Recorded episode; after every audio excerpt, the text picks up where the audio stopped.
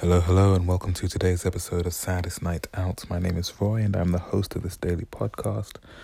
And I have had the idea that if I'm going to do this daily again, there's going to be different trains of thought, different topics that are reoccurring.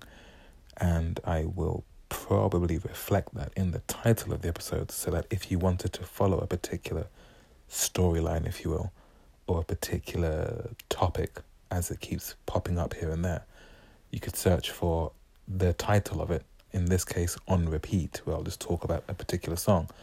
And then you could listen to all the episodes that tread that line instead of having to go through each day by day. You could just find that topic and listen to that. And on repeat will basically be the days where I don't really have much to talk about as far as the day is concerned. So since I'm putting a song with each episode, I'll just talk about the song for that day. Also, I should probably get around to making a Spotify playlist of all the songs I'm putting together. If anyone else wants to do that on my behalf, you you have my blessing. So today's song is called Cold Feet and it's by Inner Wave. I was first introduced to this band by making another playlist on Spotify. And one of its features is that when, as you add songs to a playlist, Spotify will suggest songs that it thinks would fit in the playlist. And the song it suggested to me at the time was a song called Bower by Inner Wave, which is another great song. And this song that I've chosen for today comes from an EP they released this year called WYD, which I am a bit of a I'm getting in my old age, but I think that's an abbreviation the kids use meaning meaning what are you doing? Or like what's up, what are you doing? WYD and this song I think is the second or third from last. It's a fairly downbeat, melancholy sounding song. It's how do I put this? It's melancholy, but it's not melodramatic. It's more of a deflated sigh rather than the world is ending and this is the worst pain ever. And that's just speaking musically and the the the atmosphere you get from the the melodies.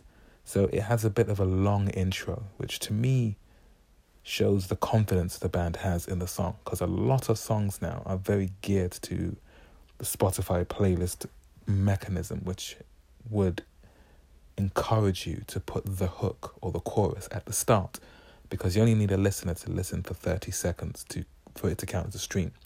And these days, I think most listeners, I guess, are listening to playlists and if you want your song to stand out in a playlist, then you want to put the the show pony right at the start of it so that people, even if they don't listen to the whole song, just by listening to the start, they'll hear that one bit that's memorable and they'll be likely to go, Oh, what was that one song? This song doesn't do that. It spends what, maybe a minute, maybe two, maybe a minute and a half just on the instrumentals, which and it starts with just the the synths no drums, no bass, no vocals, just the just the chords, and it sounds so sweet. Then the bass and drums come in, and the bass line is the real star of this show. Without having to try so hard, it's such a good bass line. That's what really got me hooked to the song. And then when the vocals come in, they sound very lo-fi, which again really just it suits everything because there's a lot of instru- it's strange. There's a lot of instrumentation to this.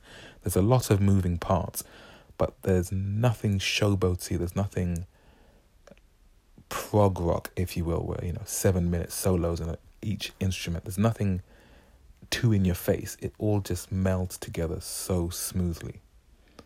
And even the lyrics, I don't know, I don't really know what the narrative is behind the song. I don't know what the lyrics are. I know some of the lyrics, but whatever's being sung just fits so well, especially in the chorus. It's getting late but I don't wanna go. Just that, the rhythm of it, the melody of it, it all just sits so nicely with everything. And this song has a long intro, verse, chorus, verse, chorus, and then a outro part as well. But none of it feels unnecessary. Again, it's such a smooth ride from start to finish. It's something I've listened to a lot on commutes.